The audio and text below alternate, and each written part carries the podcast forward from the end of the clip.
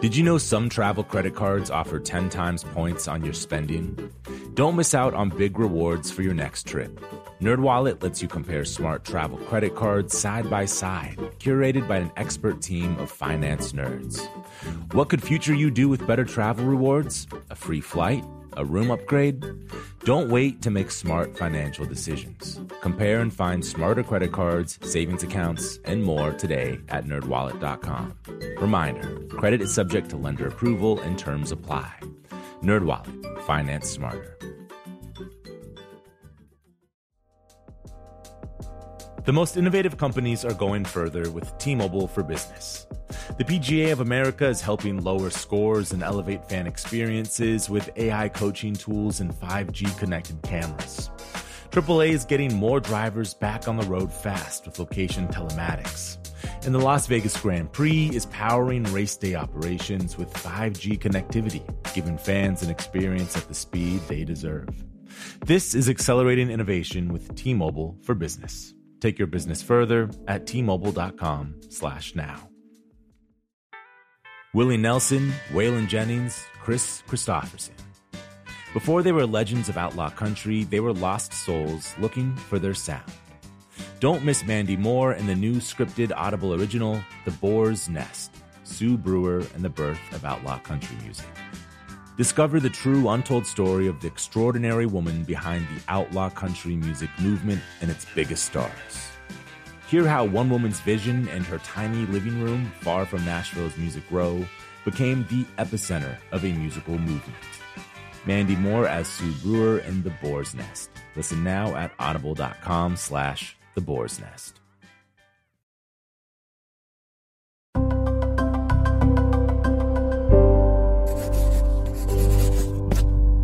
Pushkin. Just a quick note here. You can listen to all of the music mentioned in this episode on our playlist, which you can find a link to in the show notes.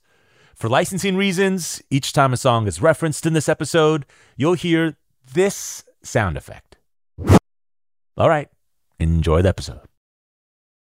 Wilco's Jeff Tweedy has written hundreds of songs over his 30 year career.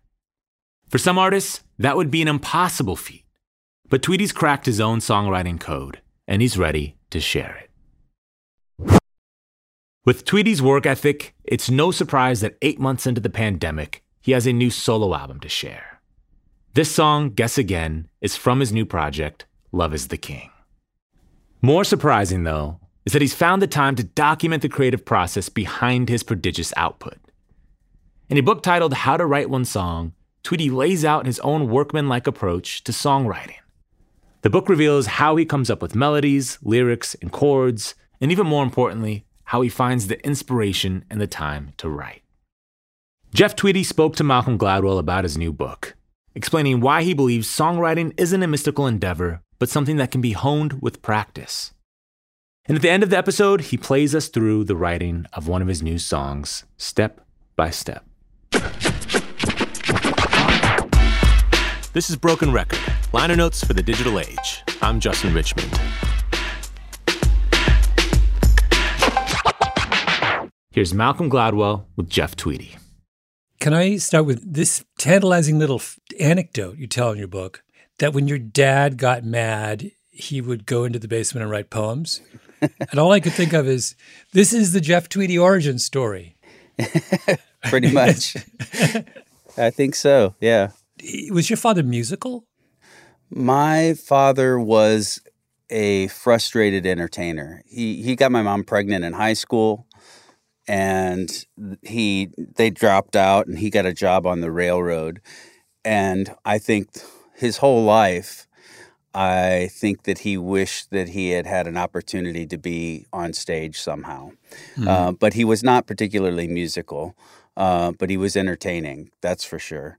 Uh, but he he aspired to be musical. He always he liked to sing. He he drank a lot, and he got up at every wedding and and embarrassed us terribly, humiliated us in lots of cases. Yeah.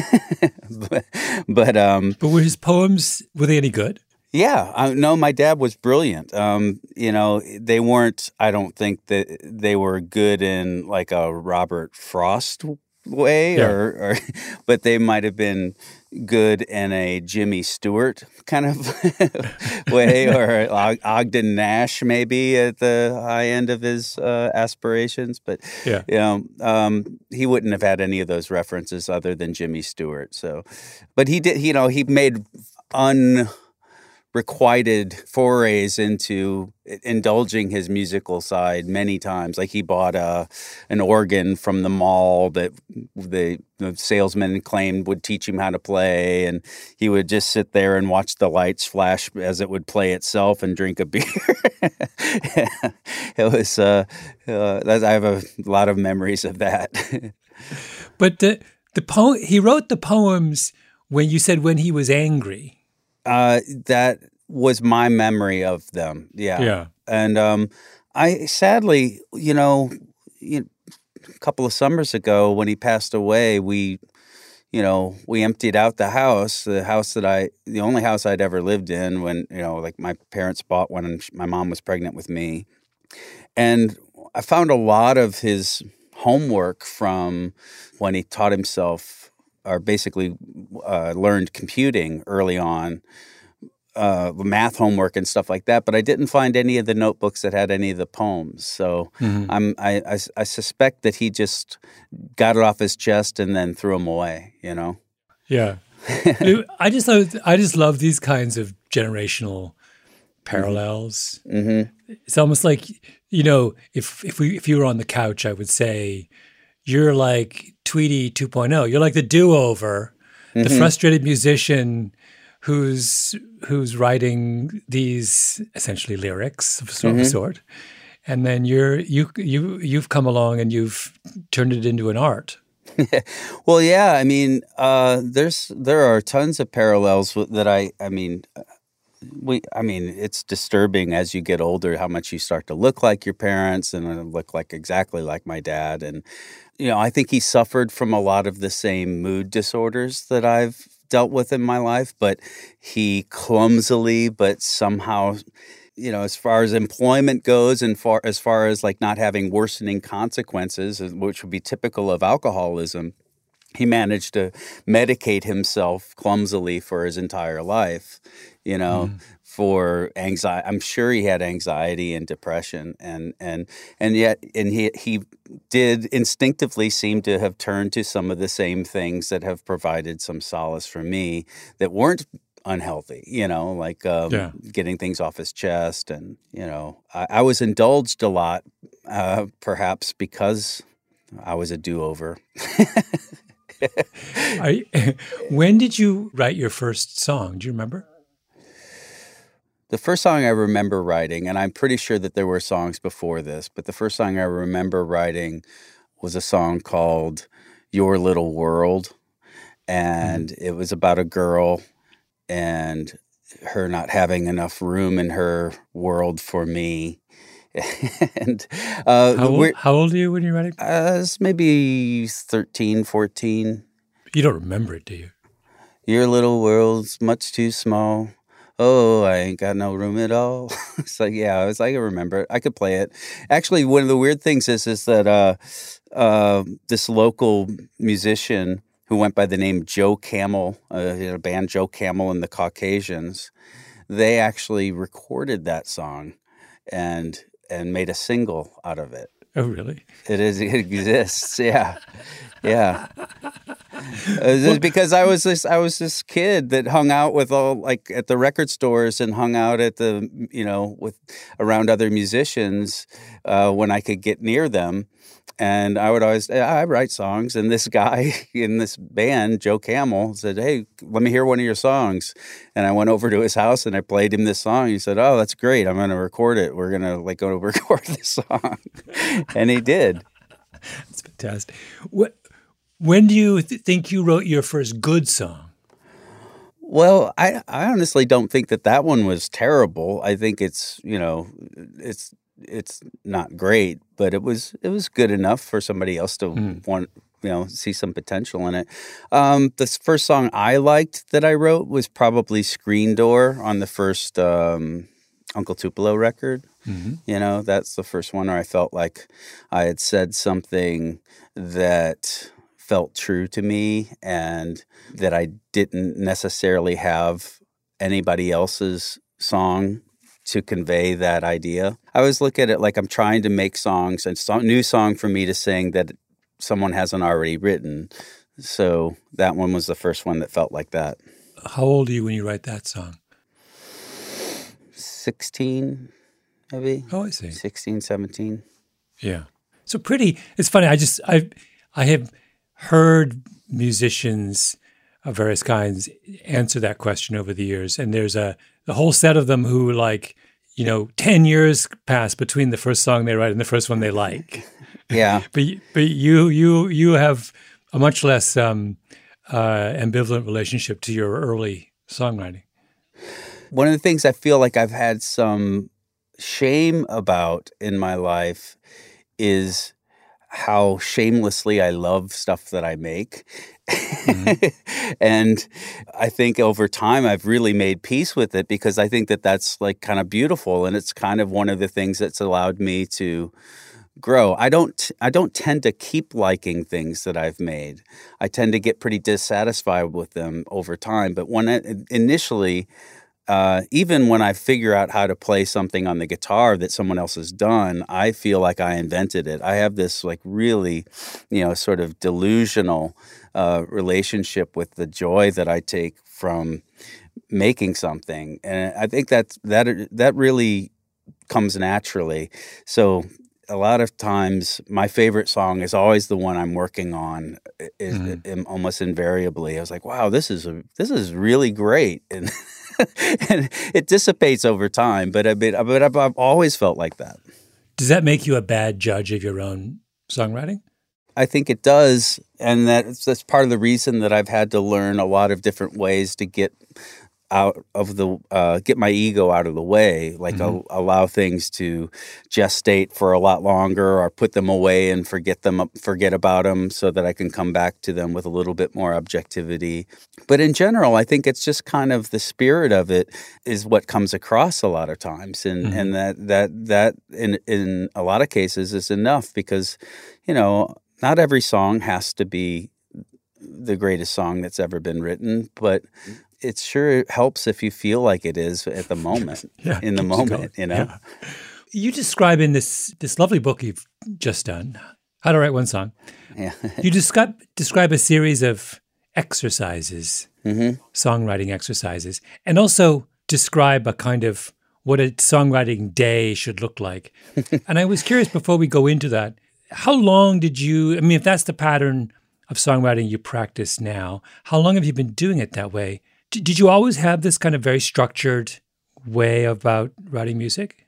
No, I think that I've, as I've gotten older, I think one of the things I've really had to learn how to do is provide myself structure because I'm I, I work in a profession that doesn't have a lot of structure outside of touring, which is extremely structured and routine, you know. Mm-hmm. But being home has always been a little bit uh, dangerous for me in terms of my mental health, though the routine has been something I've had to learn and, and has helped me quite a bit.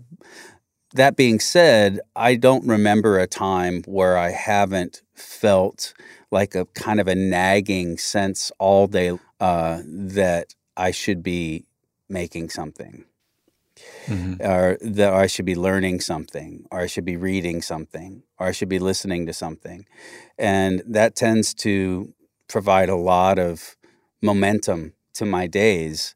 This ugly feeling that I'm avoiding almost all the time is that I don't want to get to the end of the day and feel like I didn't learn anything or didn't didn't make something or just didn't participate in my life in the ways that I've found to be the most enjoyable and, and helpful to me. Mm-hmm. You described this ideal songwriting day in the book. when was the last ideal songwriting day you had, and what did it look like? It's been a while.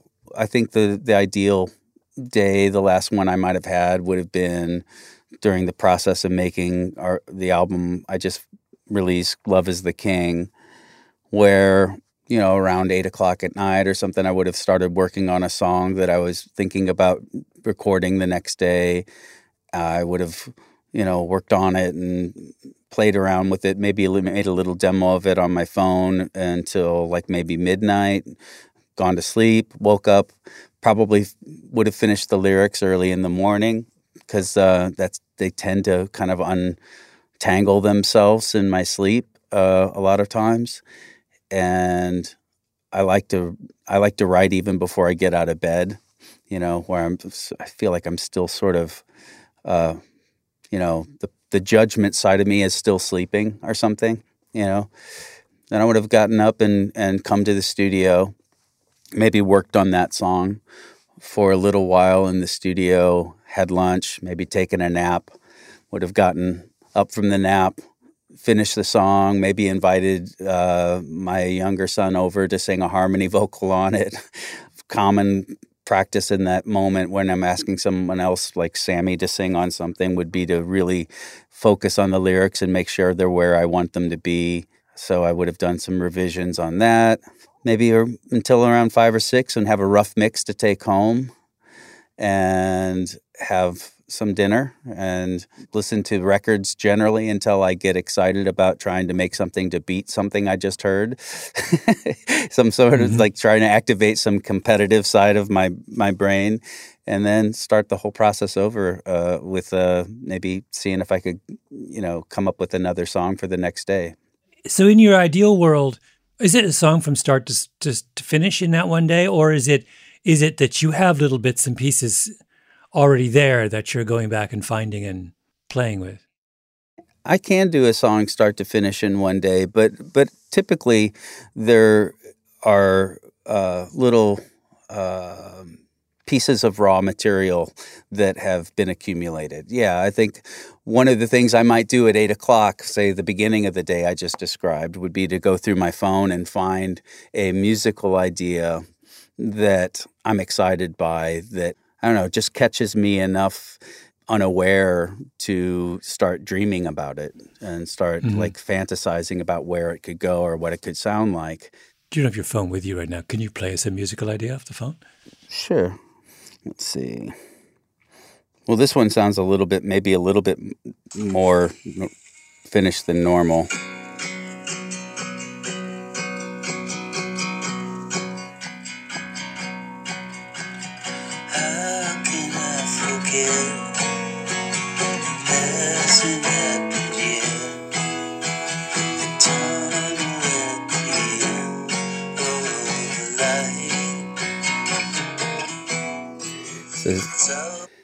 The tunnel at the end of the light.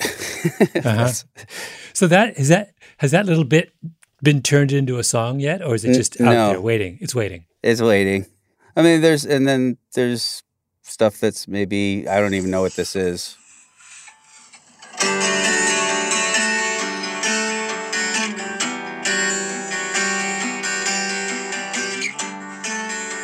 Just some chords I thought were pretty. Uh, but yeah, there's there are, there are dozens or not dozens. There's probably literally hundreds of those things in my phone. When they stack up a little bit, I usually transfer some to the computer here at the loft, so they're at least in a couple places. So. Yeah. So I'm fascinated by this process. How long might some a little bit linger on your phone or in your archive before you use it? Is there stuff? And if I if we went into the, you said sometimes you download them on at the loft. How far back would we have stuff there from 10 years ago you've never used? Yeah, I mean, probably. There are, uh, I used to do it on cassettes, mm-hmm. and basically I used to just leave a cassette in a dictaphone, old style, like what you would a steno would have used, mm-hmm. or a, someone in an uh, you know secretary pool, and I would just leave it on the coffee table and and until it filled up, and then I'd put another cassette in. And there's there are dozens of those cassettes, and like um, on the Sukierae album that I made under the name Tweedy, there's a song on there that I finished after 14 years, I think. What song was it? It's called um, I'll Sing It. Uh-huh. Was there a little snippet of it that was the original snippet? It's actually in the track. I actually just played oh, really? over the cassette uh, version. Yeah, yeah.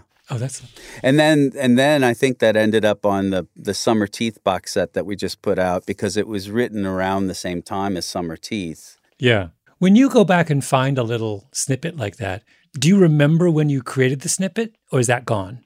It depends. A lot of times I don't remember at all. I have no recollection at all of of uh, a lot of times I don't even remember the tuning, and I have to like sit and figure out because I use a lot of different tunings, and um, I really hate it when I don't bother to tune the guitar to a standard pitch because then it makes it even harder to figure out what tuning I'm in and stuff like that. So a lot of times it's it's it's completely gone wherever wherever it happened, which is kind of I love it when that happens, even though it can be frustrating trying to to relearn it. But then there are times where I absolutely have a distinct memory of where I was and and what was happening. And a lot of times that's because there are other ambient elements that made it made mm-hmm. their way onto the recording. Like say backstage and somebody in Wilco walks through and says something and I can I can like viscerally feel that that room and I'll know even what city it was in a lot of cases. Sometimes when I'm doing it in hotel rooms in Europe and you have the windows open, uh, whenever we're fortunate enough to find a hotel that has windows that open, uh, you hear like people eating on the at the cafes or something like that. That's those are always really kind of special recordings that a lot of times mean a lot to me even without them being finished. Yeah. We did a um an interview with Norah Jones uh, a while back now, and she was talking about how she did her song "Wintertime" with you, and that and she was talking about this this very process that she had some scraps of little bits and pieces, and you had bits and pieces, and you kind of put it together to create a really beautiful song. Can you can you just walk us through that that little case study of this this time with a twist with another person involved Mm-hmm. but doing seems like both of you were doing doing the work of creativity in the same way is that true Yeah, I think that well, first of all, Norah Jones doesn't need me to help her write a song for sure, but but we admire each other, so there's a there's already a kind of a base level of camaraderie or something, you Mhm. know. But I haven't found many people that I've worked with to have just wildly different approaches to it. Everybody seems to have sort of the core process is sort of similar. You basically start with something that is nothing, you know, that feels, but feels like it could be something. And then you basically surrender this idea that you can't you can't do that. You can't make something out of nothing and and you you do it. And it's really the most important part is just letting go of the idea that it can't happen i think. Mm-hmm. And with someone else it requires a lot of waiting until you both have you know both people have to feel comfortable and supported enough and trusting enough to kind of throw out ideas until you know a light bulb goes off in two heads at once it's a little bit more foolproof in a way because you have that consensus of universality for two people as opposed to like just trying to imagine that everybody will like something you like We'll be right back with more from Jeff Tweedy after the break. Apple Card is the perfect cashback rewards credit card. You earn up to 3% daily cash on every purchase every day. That's 3% on your favorite products at Apple, 2% on all other Apple Card with Apple Pay purchases, and 1% on anything you buy with your titanium Apple Card or virtual card number. Visit apple.co slash card calculator to see how much you can earn. Apple Card issued by Goldman Sachs Bank USA Salt Lake City branch, subject to credit approval. Terms apply. The most innovative companies are going further with T-Mobile for Business. The PGA of America is helping lower scores and elevate fan experiences with AI coaching tools and 5G connected cameras. AAA is getting more drivers back on the road fast with location telematics. And the Las Vegas Grand Prix is powering race day operations with 5G connectivity, giving fans an experience at the speed they deserve. This is accelerating innovation with T-Mobile for Business. Take your business further at T-Mobile.com/now. Willie Nelson, Waylon Jennings, Kris Kristofferson. How did the biggest names in outlaw country start a musical revolution? Through one woman's vision from one tiny living room. Don't miss Mandy Moore as Sue Brewer in the new scripted Audible original, The Boar's Nest Sue Brewer and the Birth of Outlaw Country Music. Discover the true, untold story of the extraordinary woman behind the outlaw country music movement and its biggest stars. Brewer helped shape the sound and soul of country music as we know it today, despite never picking up an instrument herself. Lovingly dubbed the Boar's Nest, Sue's Place was an intimate staging ground where a new breed of singer songwriters, wounded souls, wayward upstarts, would spur each other on to tap into something bigger, realer. Starring Mandy Moore and featuring Ebon Moss-Bachrach as Shel Silverstein and TJ Osborne as Johnny Cash, alongside a full ensemble cast. Audible invites you to enter the boar's nest and experience the rise of a musical revolution. One woman, one time, one place. The Boar's Nest, Sue Brewer and the birth of outlaw country music. Listen now at audible.com slash the boar's nest. We're back with more of Malcolm's conversation with Jeff Tweedy. You've done an unusual amount of collaboration with other artists. You write for Mavis Staples. Uh, you did those beautiful Mermaid Avenue um, albums with Billy Bragg that I um, are among my favorites. When you're writing with another person in mind, does it change the way you write a song? Yeah, I I think it does. I honestly think that that is the thing that I am most comfortable doing. I think it's the the thing I truly aspire to do more than almost any other thing that I get to do. I always pictured myself being a person that would write songs for other people to sing. In Uncle Tupelo, I wanted my songs to be sung by Jay because he had this magnificent, like rich, authoritative voice and and I I had this squeaky, you know, voice that I didn't feel like was quite my own even at the time. I was struggling to find it. As much as I felt great when I sang, I just loved the idea of of writing the song more than the idea of singing it. And I still think that that's where my most natural abilities lie is in helping somebody with another with their song like working with Norah or finding something for someone to sing like Mavis I don't look at it as like I'm putting words in her mouth I feel like I'm just kind of helping find something that she feels comfortable singing that makes sense for her to sing mm-hmm.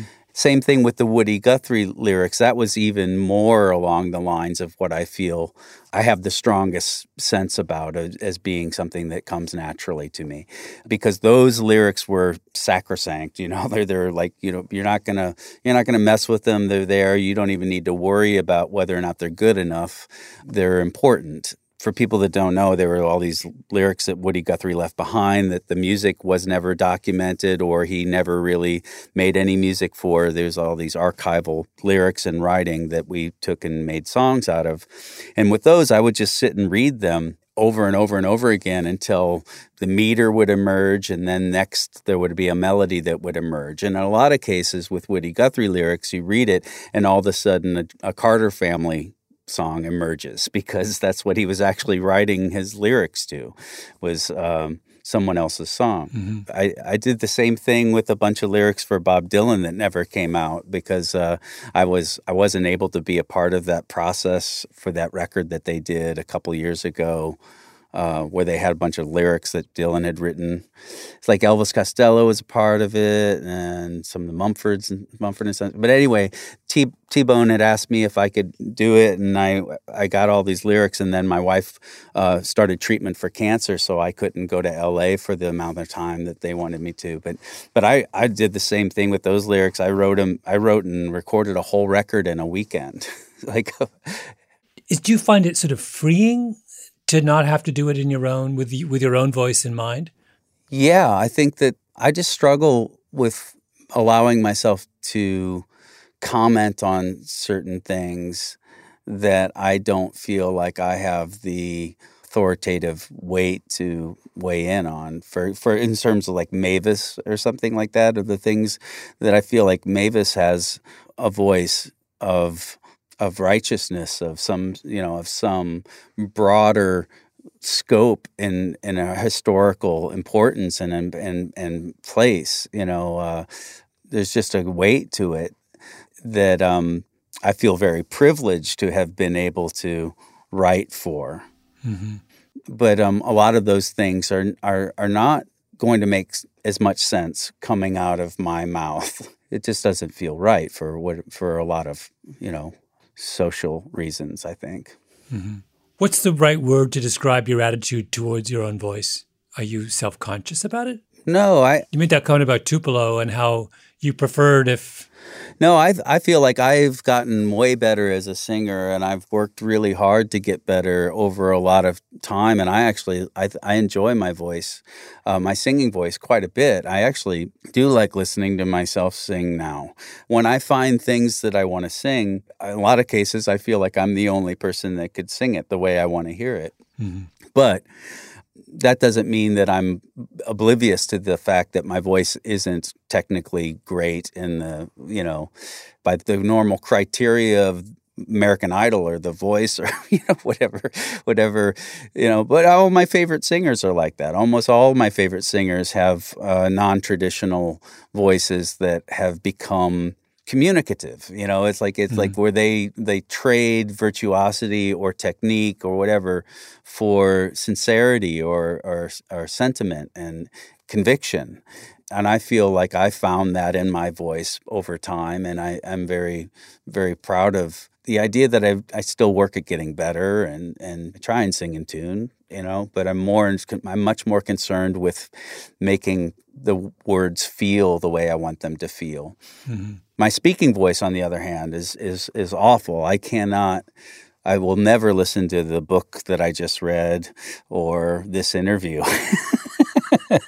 sorry to hear that. I'm sorry. I might listen to you do another interview with someone else, but not. Um, but wait, so on this point in in the book, you talk about stealing. Mm-hmm. Which you're being you're being a little bit mischievous because you don't really mean stealing, mm-hmm. but you're talking about being open to influence essentially. Mm-hmm. So give me an example of another artist whose work you find lots of stuff to borrow from and be inspired by. And I'm just curious, does it come from everywhere or are there predictable places where you go to find ideas? Well, the thing I'm describing in the book is is just based on this belief that you can't really copyright a, a, a group of chords.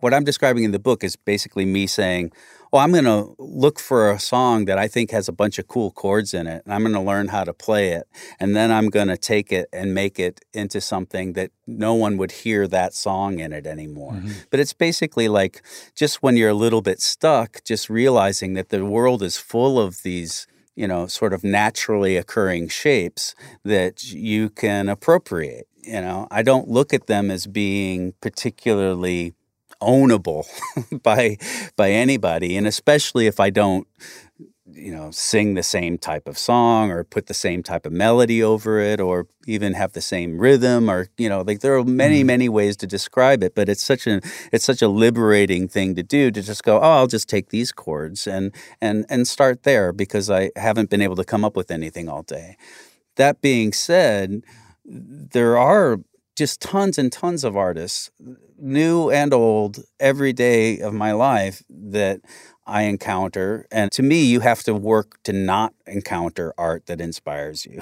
I think, and, and I think that that does overwhelm people. I think sometimes some people do get to a certain point where they want to hide from influence or hide from the feeling that they're being challenged uh, by other artists. But I look at it like most of the time I get that way too. I can I can feel overwhelmed sometimes, but more often than not, I feel really invigorated by the fact that if I go looking, it won't take me long at all mm-hmm. to find something that shows me where the bar is that I should be aiming for. What's an example of a song you listened to recently that triggered all kinds of reactions and inspirations in you? You know, Cate uh, Cate Le writes a lot of music that makes me feel that way. She's just the first person that popped into my mind. She she's an artist that has this uh, undeniable Cate Le Bonness about what she does. You know, like we're mm-hmm. and that's that's that's hard to find. You know, I think there's she has a very specific angle that she comes at what she does and and nobody else knows that precise angle i think. Uh, the song um, meet the man i wanted to meet the man i think that's the name of it. So i think it's the last song on her most recent record. It has all of these twists and turns that are unpredictable and i don't know. When you listen to that song can you turn off the part of your brain that wants to to kind of learn from it use it employ it in some way and just enjoy it, or do you is it is that part of the brain always on? Well, that is how I enjoy it. I think that I think that is part of how I enjoy it. I yeah. I think I enjoy it first and foremost the way I have enjoyed music since I was a little kid before I played any music or wrote any music. I I'm just attracted to sound and, and excited by records and and I don't think that that's any different.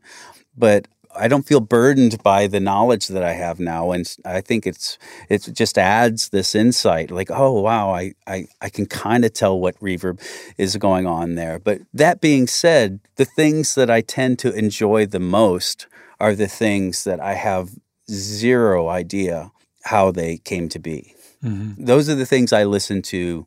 You know, like have more repeated listenings.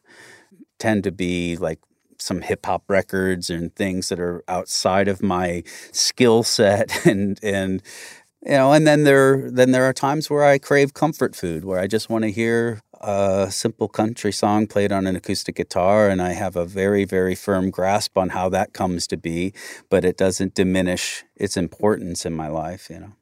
Is there an artist a contemporary of yours whose career you would have loved to have no, I, I, honestly, I've thought about that a lot. I have moments where I have uh, professional jealousy. I think it'd be impossible not to have these moments, especially if you're somewhat competitive like I am. I think it's like, why is everybody writing about this guy now? I was like, you know, like the,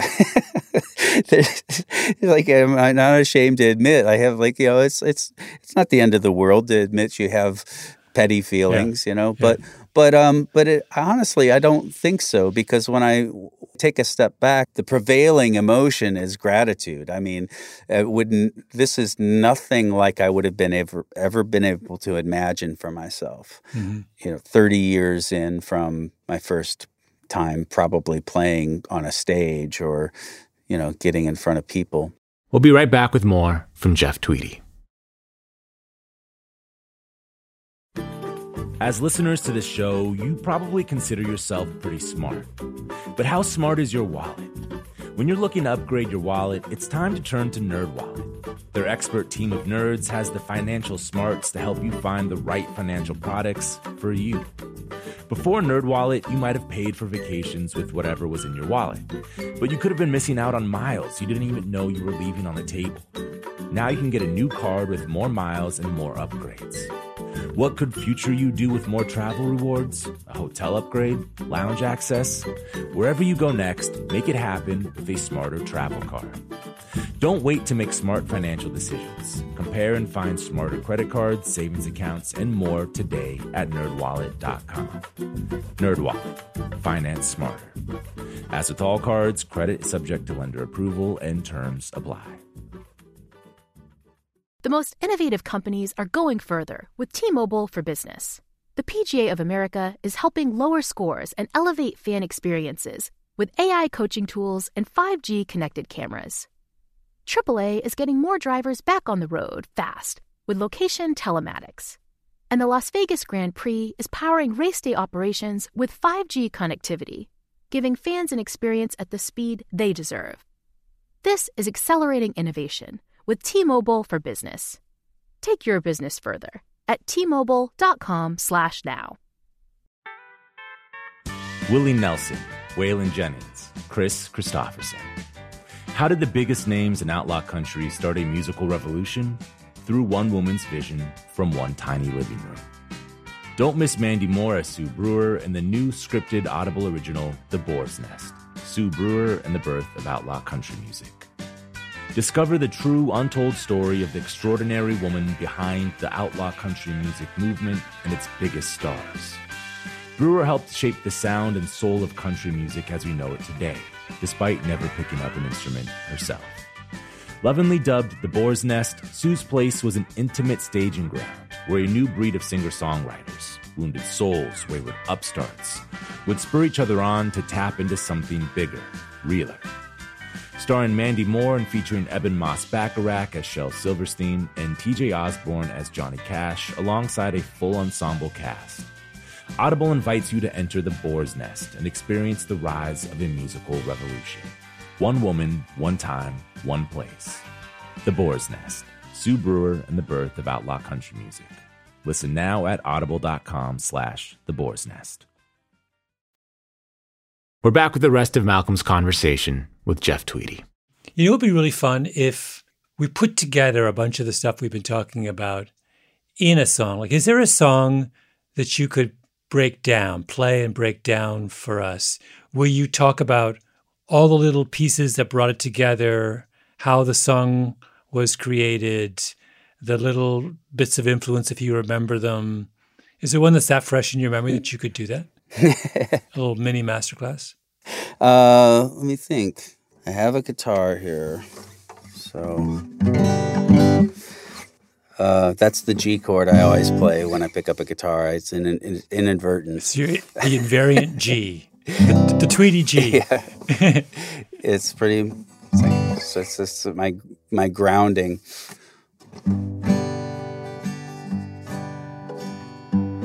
Well, there's a song on the new record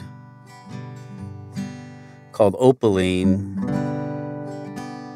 where um, I was writing it this summer or this spring when there was so much going on in the world and our relationships with our police departments were being investigated and talked about a lot. So I'm not a person that's ever had that feeling. I've never really been a a fan of police because I've always felt like police had a lot more to do with um, their mentality had a lot more to do with the people that made fun of me in school and and were more jockey. And it's just a general atmosphere around police that I've not enjoyed but I've not had this experience that a lot of minorities have had with police in this country and I'm aware of that. But I I was trying to put myself into that that headspace of um, living with that fear so those were the, those were the lyrics that I was playing around with. Is like I hear the police outside my window. I can hear them talking on their radios, and uh, I hear the police outside my window. I can hear them talking on their radios. I keep my head underneath my pillow. Pray that they're gonna leave me alone. Um, so that's like just one little chunk of the song. That was a melody that I had without any words. Did you write that chunk first? Yeah. I did. And then I, I had a piece that was like, oh, you know, I didn't really have any lyrics, so I was, I, um, we had a golden orb weave spider, weaver spider in our garden this spring that um, I named Opaline for some reason, just because it just seemed like a cool name. I had an aunt Opal, and so I just start singing to her. oh, oh, believe, make believe that you still love me. Oh, oh, believe it's hard to see reality when you got no love at all. So that's just writing a country song. it's just trying to figure out a way to get to the line reality's hard to see when you got no love at all.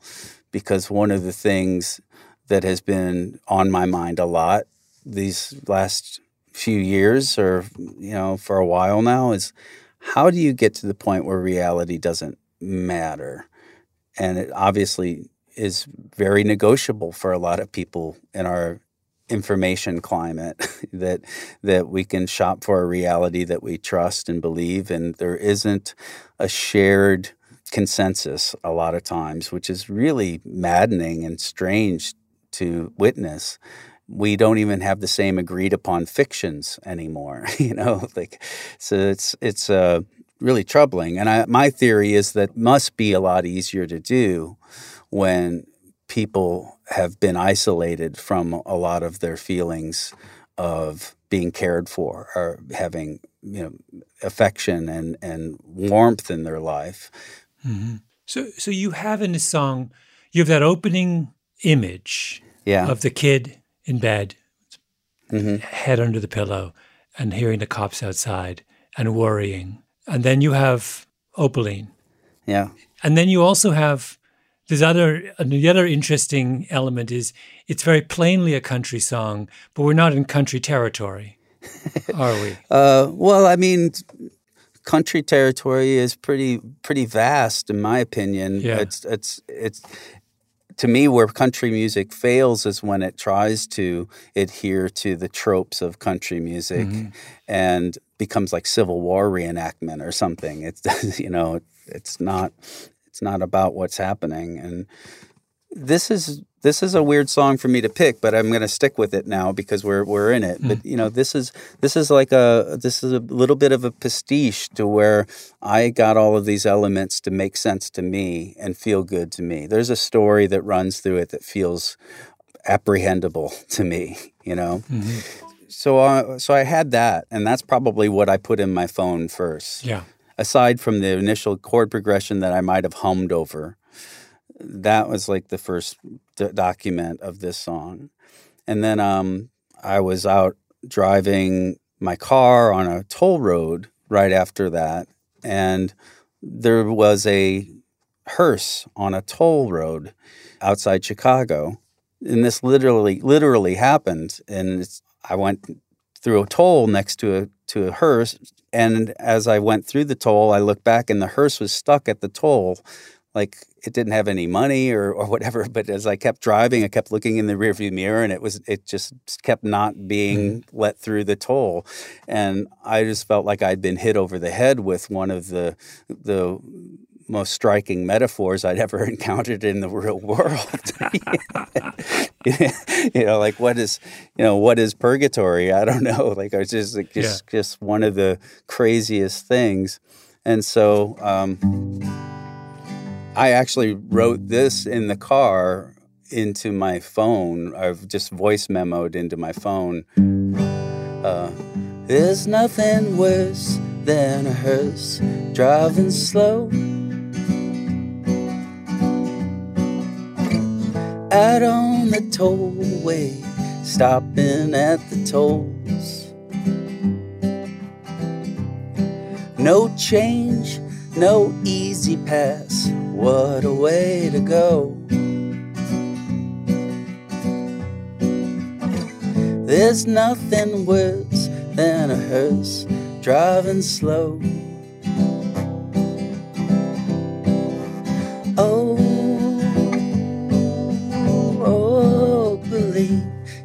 you get back into the, the chorus. Do why? Yeah. Wait, dumb question, but you have the hearse experience and you have these two little bits that you've already done. Why do you think the hearse experience belongs to this song and not any number of other things that you have stashed away for future reference?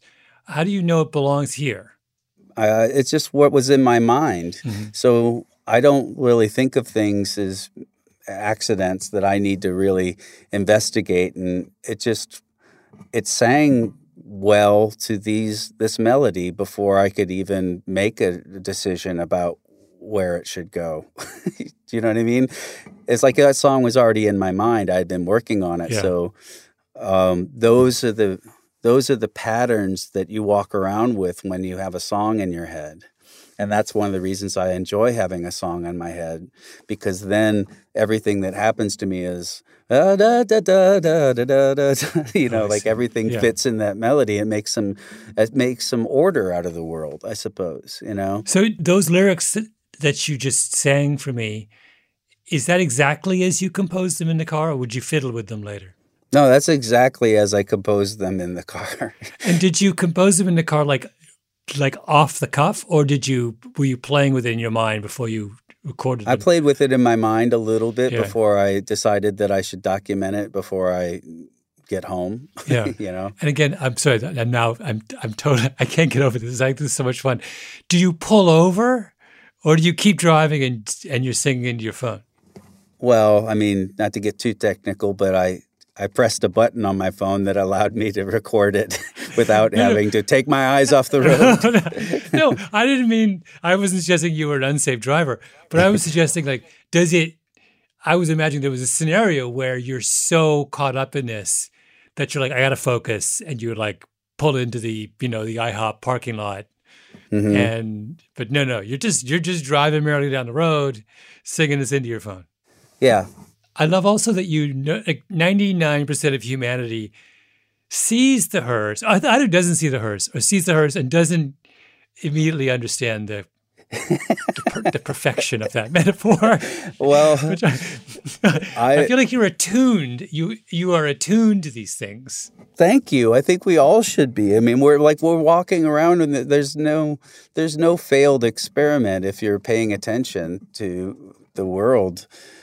I think we get tired. I think we get overwhelmed, like I was saying before, with like inspiration or influence and things like that. Can you know? We're not always receptive, and we're not always. We don't always have the energy, or uh, we a lot of us have a lot of concerns all the time about a lot of other things that would require more mental energy than we have, and that tends to crowd out a lot of, you know, paying attention to the mm-hmm. strangeness of the world or the you know i don't feel like i'm doing anything super unique in that regard. I just think that i am aware that my brain wants to make sense of stuff and i give it an opportunity to make sense of stuff you know or, or actively participate in the fact that it does that i think all of our brains do that all of our brains would much prefer to find some reason for something to be the way it is than for to try and accept and understand ambiguity and randomness and and things like that. So we're we're designed to do that. And then sometimes it hits you over the head because it is just too perfect and beautiful, like a hearse being stuck at a toll booth plaza. Wait, you're not done. We're not done. Keep going.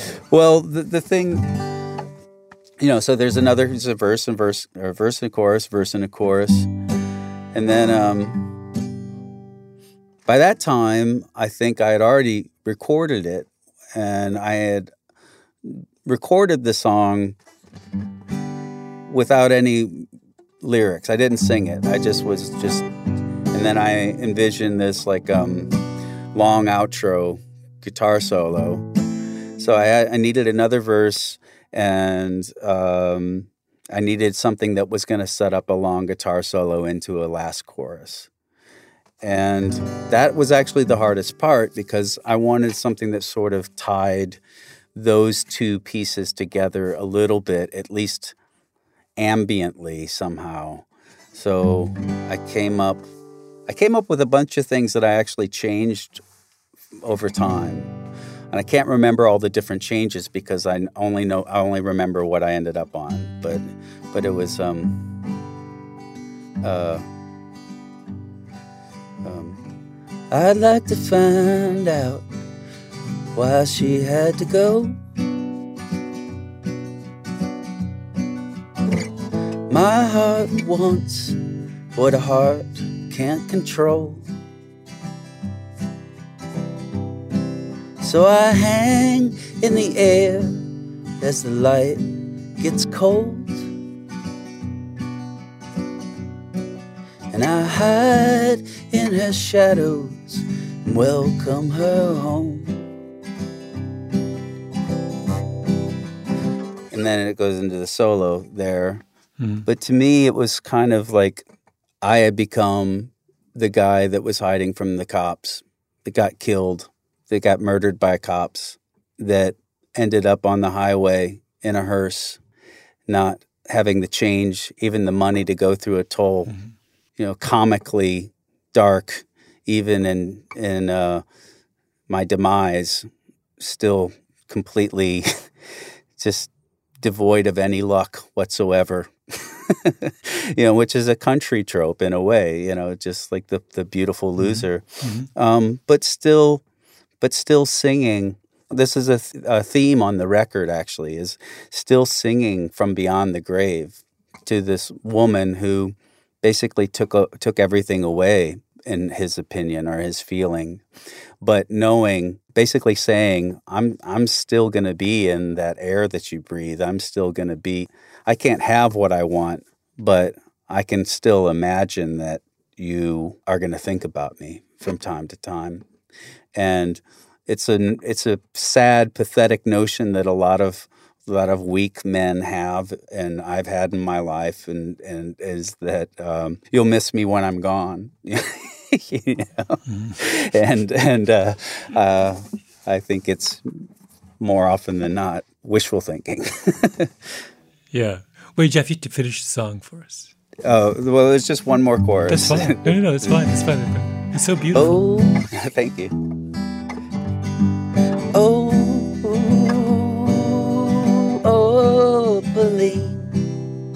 Make believe that you still love me. Oh, oh, believe, it's hard to see reality when you got no love at all. Yeah, I love that. Hold on. thank you. Well, thank you, Jeff. I think that's a, a lovely way to, to wrap things up. well, I appreciate it. Thank you so much. Thanks to Jeff Tweedy for breaking down his songwriting for us.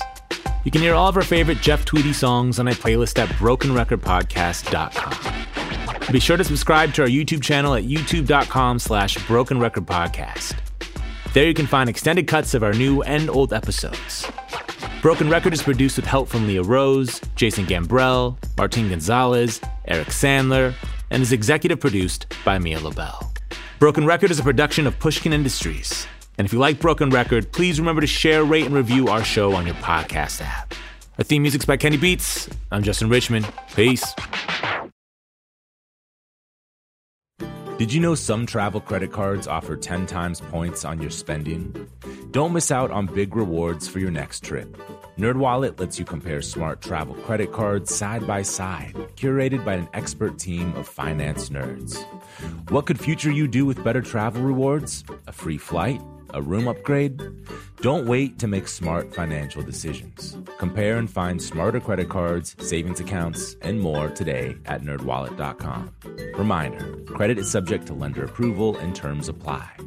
NerdWallet, finance smarter. Musora is your access to online music lessons for guitar, piano, drums, and singing. This is your chance to reignite some old musical passions or pick up an instrument for the first time. Connect with more than 100 of the world's best teachers and musicians. You'll get seven days totally free to try it out. And then it's just $30 a month, less than a single private lesson. I mean, why do we do Broken Record? Not just because we love hearing from great musicians. We do it because we think that there is something beautiful about the appreciation of music. Don't you think we need more of that in our lives these days? That's the mission of Musora to inspire, educate, and connect musicians. Enjoy unlimited personal support, weekly live streams, student lesson plans.